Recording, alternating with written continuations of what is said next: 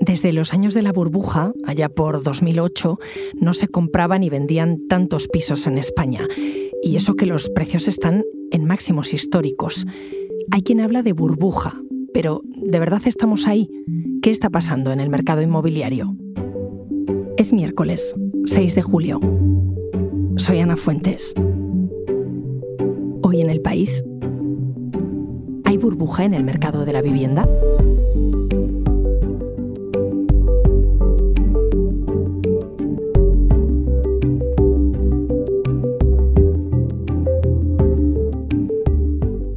Entender este furor inmobiliario y si estamos o no ante una burbuja, he llamado a mi compañero José Luis Aranda, que escribe en la sección de Economía del País. ¿Qué tal, José Luis? Pues muy bien. Hola, Ana. Oye, ¿cuántas casas se están comprando en España? Pues mira, el dato oficial de abril, que es el último que tenemos, eh, son algo más de 47.000 viviendas. Es menor que el de marzo, pero es un dato altísimo. De hecho, desde mayo del año pasado hasta abril de este año se han comprado más de 600.000 casas, que es más que en los últimos 14 años. O sea, eh, el mercado moverse se mueve, pero mm, para los que no estamos familiarizados con, con el mercado de la vivienda, 47.000 viviendas en un mes son muchas con respecto a qué? ¿Qué sería algo normal? Pues mira, son muchas con respecto a, como te decía, que hace muchísimos años que esto no pasa. O sea, es un volumen similar, por ejemplo, al que había en verano de 2008, o sea, justo antes de que cayera Lehman Brothers. ¿Y podemos hablar entonces de burbuja? Pues mira, eso ya no es ya no es tan sencillo porque hay un debate sobre cómo se debe medir lo que es una burbuja. Una forma, por ejemplo, es lo que se denomina la ratio de esfuerzo, que al final es pues, un indicador que relaciona lo que vale una casa con lo que puede pagar una familia. Entonces, desde ese punto de vista, se considera en general que si se supera el 35% de los ingresos para pagar la casa, el mercado está tensionado. Y lo que dicen algunos expertos es que ahora mismo, por ejemplo, en Estados Unidos está al 42%, porque allí las casas han subido de precio una barbaridad, han subido un 21%, pero que en España estamos en un 31%. Entonces, lo que dicen estos expertos es que eso es un volumen, o sea, es una ratio razonable y que por tanto ahí no habría burbuja. O sea que ahora mismo una familia o una persona que se quiere comprar una casa destina el 31% de lo que ingresa a pagar esa casa. Exacto. ¿Y, ¿Y, cambiaría algo si no hay burbuja? Quiero decir que si los precios están por las nubes igual. En el fondo da lo mismo, es decir, lo relevante es si puedes pagar o no la casa. Si los precios son altos y no puedes pagar, a ti como comprador o, como potencial comprador te da lo mismo, que haya burbuja que que no. Tú lo que quieres es poder comprar una vivienda para vivir con tu familia. ¿Y, ¿Y, por qué se está comprando tantísimo? ¿Es porque han bajado los precios? Que va al revés, están muy altos. De hecho, también en el último dato que tenemos, que es el del primer trimestre de este año, subieron un 8,5% en un año. Es decir, en el último año se habían encarecido un 8,5% y esto es también el porcentaje más pronunciado en 15 años. Pues explícame tú entonces, porque ¿cómo es que se compra tanto, no? Si el precio sube. Pues mira, una, una teoría que es interesante es que con la pandemia, como estuvimos todos encerrados en casa, pues la gente de repente descubrió que había cosas de su casa que no le gustaba o le entró un deseo de cambiar de casa, la búsqueda de unifamiliares, de casas con terraza o con un balcón más grande, que tuviera más habitaciones, que estuviera en otra ubicación, todo esto.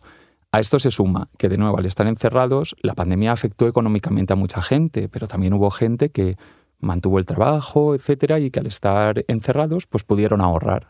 Entonces, de repente se encuentran con que tienen más ahorros y quieren cambiar de casa. Se animan a comprar por esa parte. Y a esto se suma que hemos tenido hasta hace muy, muy poquito unos tipos de interés pues muy bajos que ayudan a conseguir financiación y a dar ese paso. O sea, que por un lado había más ahorro, por otro, ganas de cambiar de vivienda por haber pasado tanto tiempo encerrados y además era más barato pedir un préstamo al banco. Exacto. Oye, antes hablabas de Estados Unidos por la ratio de esfuerzo como un país en el que han subido mucho las casas y, y, sí que hay signos de burbuja. Al final, Estados Unidos es la primera economía del mundo. ¿Nos puede afectar que allí empiecen a haber burbuja? ¿Hay más países de nuestro entorno que estén en una situación similar? A ver, realmente no se habla de burbuja como tal. Es decir, el Banco de Dallas, que es uno de los bancos que forman parte de la Reserva Federal estadounidense, tienen un indicador de exuberancias. ¿Exuberancias? Exuberancias, porque burbuja es una palabra proscrita. Es decir, en, la literatura académica, en los bancos centrales, ellos no hablan de burbuja. ¿Y, por qué? Pues porque es una palabra que tiene connotaciones negativas y luego porque, como te decía, académicamente es difícil de definir. Entonces prefieren hablar de esas exuberancias en el mercado. Entonces, ¿qué significa esto? Ese indicador de exuberancias, que es lo que coloquialmente podríamos llamar burbuja, es uno de los pocos intentos internacionales que hay de medir cuando un mercado, pues más o menos, se aproxima a esa situación. ¿Y qué dice ese indicador de exuberancias? Pues dice que claramente Estados Unidos está en ella, que también están las mayores economías de la Unión Europea, está Francia y está Alemania, que hay países del norte como Holanda, como Suecia, que también están en exuberancias, pero en cambio España aparece muy bien retratada en ese indicador, es decir, está bastante lejos. Otro dato que tenemos, que este es más objetivo, pues lo que han subido los precios de la vivienda según Eurostat y, que es la Oficina Estadística de la Unión Europea. ¿no?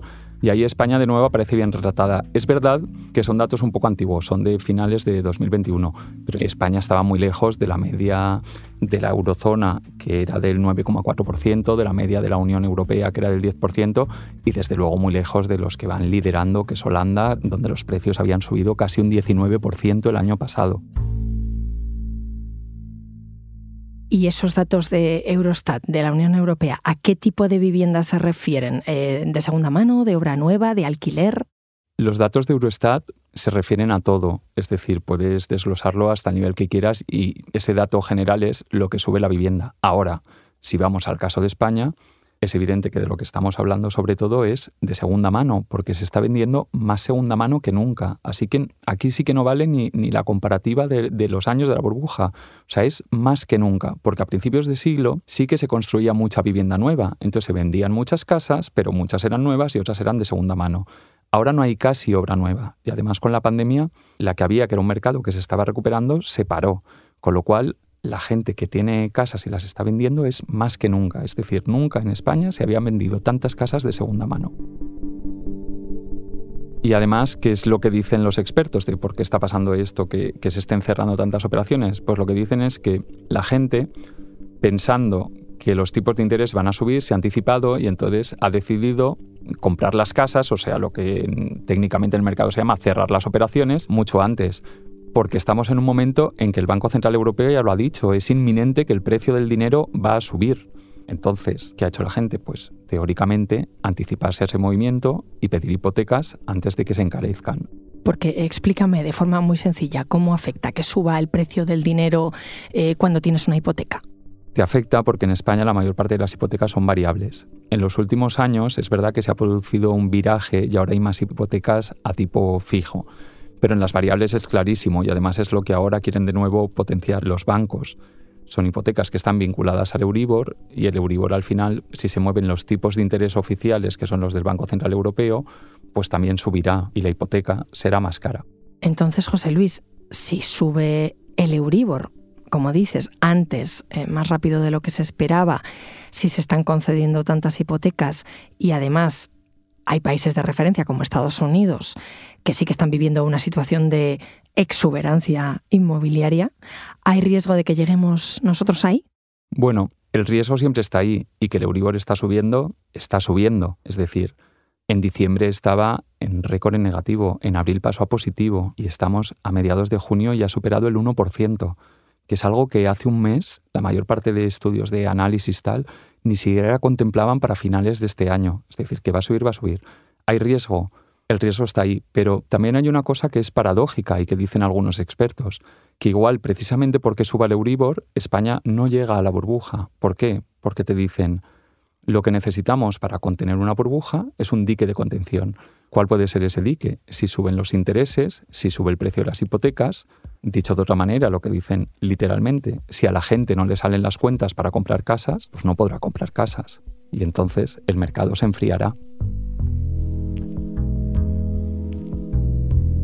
Hablando de comprar casas, para comprarlas la mayor parte de la gente tiene que pedir un crédito, un crédito hipotecario. Em, uno de los principales problemas de la crisis de 2008, que llevó a muchas cajas de ahorros al desastre, fue que concedieron esas hipotecas de forma poco rigurosa, sin comprobar que la gente podía pagarlas. ¿no? Em, hoy, ¿cómo de estricto es el sector financiero a la hora de conceder créditos, al margen de que la gente lo quiera pedir o no por el Euribor? Todos recordamos cómo era la situación de, 2008. Incluso tú y yo, que somos muy jóvenes, Ana. Gracias. Lo recordamos. Entonces, aquella situación que nos han contado o que hemos vivido de que ibas a por una hipoteca para una casa y al final pues te daban el 100% del valor de la casa, te daban el dinero para la mudanza, te daban incluso, no sé, había quien se decía, ¿no? Unas pequeñas vacaciones, o sea, parecía que el crédito era gratis y que te iba a salir prácticamente gratis y regalado toda la vida y luego vimos que no. Eso cambió. Aquella crisis de entrada acabó con el sistema de cajas, eh, llevó a una consolidación que ahora tenemos muy pocos, muy pocos bancos.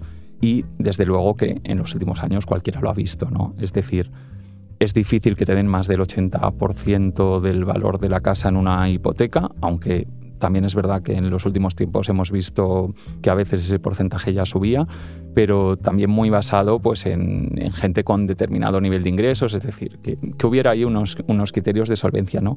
Y eso es lo que dice el Banco de España. O sea, el Banco de España, que el propio banco ha dicho que, bueno, que hay que vigilar un poco lo que está pasando en el inmobiliario, pero a la vez lo que dicen es que las condiciones de concesión de las hipotecas siguen siendo prudentes en general. Y no parece que España en esta ocasión pues, esté alejando un poco de ese criterio donde en algunos países europeos sí que hay más dudas de que eso haya podido pasar en los últimos años, pero no en España.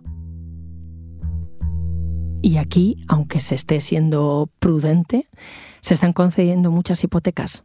Muchísimas. Eso también es cierto. Es decir, los últimos datos de, de, que disponemos, los últimos datos oficiales del Instituto Nacional de Estadística, es que en abril del año pasado hubo más de 437.000 hipotecas sobre vivienda esto es muchísimo de nuevo. O sea, no, en este caso no hay que irse a la burbuja, pero sí que hay que remontarse más de una década, hay que irse en torno a finales de 2010, eh, entre 2010 y 2011, para encontrar un, un volumen similar. O sea, que son muchas. ¿Quién vigila para que la situación en el mercado inmobiliario no se desmande? Para que no se formen burbujas. Hay que tener en cuenta que el mercado inmobiliario al final es un mercado que depende de la decisión de, cientos de miles de particulares que toman decisiones de compra, de venta, etcétera. Es decir, que no hay una vigilancia fácil o no hay una vigilancia estricta en el sentido de que haya un nivel al que llega si alguien haga sonar la alarma y, y pare esto. No funciona así o es difícil pensar que pueda funcionar así. Pero sí que hay quien lo monitoriza, ¿no? Es decir, el Banco de España lo ha dicho, que hay que monitorizar y hay que vigilar la situación, también el Banco Central Europeo, porque de ellos depende la política monetaria y son ellos los que pueden determinar, como comentábamos antes, subiendo o bajando los tipos de interés oficiales, el precio de las hipotecas. Y ahora que la inflación está subiendo, tengo por aquí el dato de junio, un 10,2% subieron los precios, el nivel más alto en 37 años. Entiendo que esto de la inflación también afecta, ¿no? Afecta también, claro. En el caso de las viviendas nuevas es evidente que afecta, porque la inflación al final se va a trasladar en precios más caros, porque suben los costes de construcción, suben los costes de los, de los materiales, suben los costes de todo.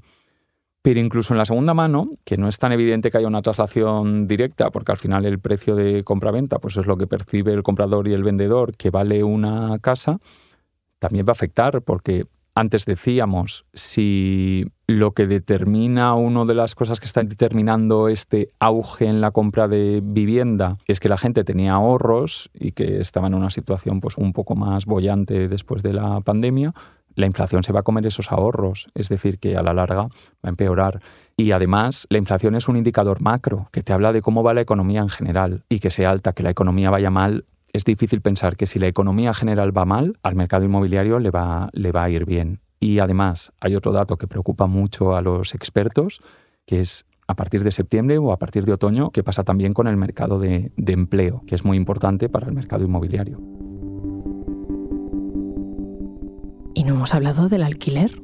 Eh, antes decías que lo más llamativo en España era la compraventa de las viviendas de segunda mano pero ¿qué pasa con el alquiler? Porque escuchamos que no paran de crecer los precios.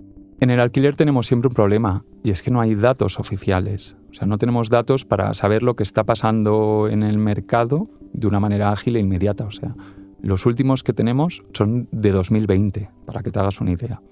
¿Qué tenemos? Los datos de los portales inmobiliarios, pero los datos de los portales son los datos de oferta. Esto siempre hay que tenerlo en cuenta. Es decir, el precio que ellos contemplan y que ellos recogen es pues lo que una persona que quiere alquilar una casa anuncia en un portal. Claro. No es el precio final al que, al que se cierra eso, pero bueno, al final es el indicador que tenemos. ¿Qué dicen esos datos? Está subiendo, no está subiendo tanto como la compra-venta, porque a veces también son vasos comunicantes. Si más gente compra, menos gente alquila. Si más gente o si menos gente compra, más gente tendrá que alquilar, porque lo que es seguro es que todos necesitamos una casa donde vivir, sea de alquiler o sea de compra.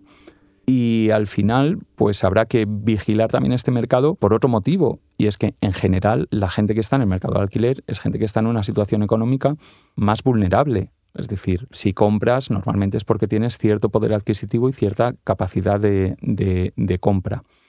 La inflación ahí tampoco era una buena noticia, porque sabes que las rentas de la gente que ya tiene un contrato y que una vez al año se le revisa el precio se hace con el IPC, pero hay que tener en cuenta que el gobierno ha puesto un tope, simplificadamente del 2%. No te pueden subir el alquiler más del 2%. Y ese tope, que en principio era temporal, el gobierno ya ha expresado que se mantendrá mientras la inflación esté alta. José Luis, gracias. Gracias a ti.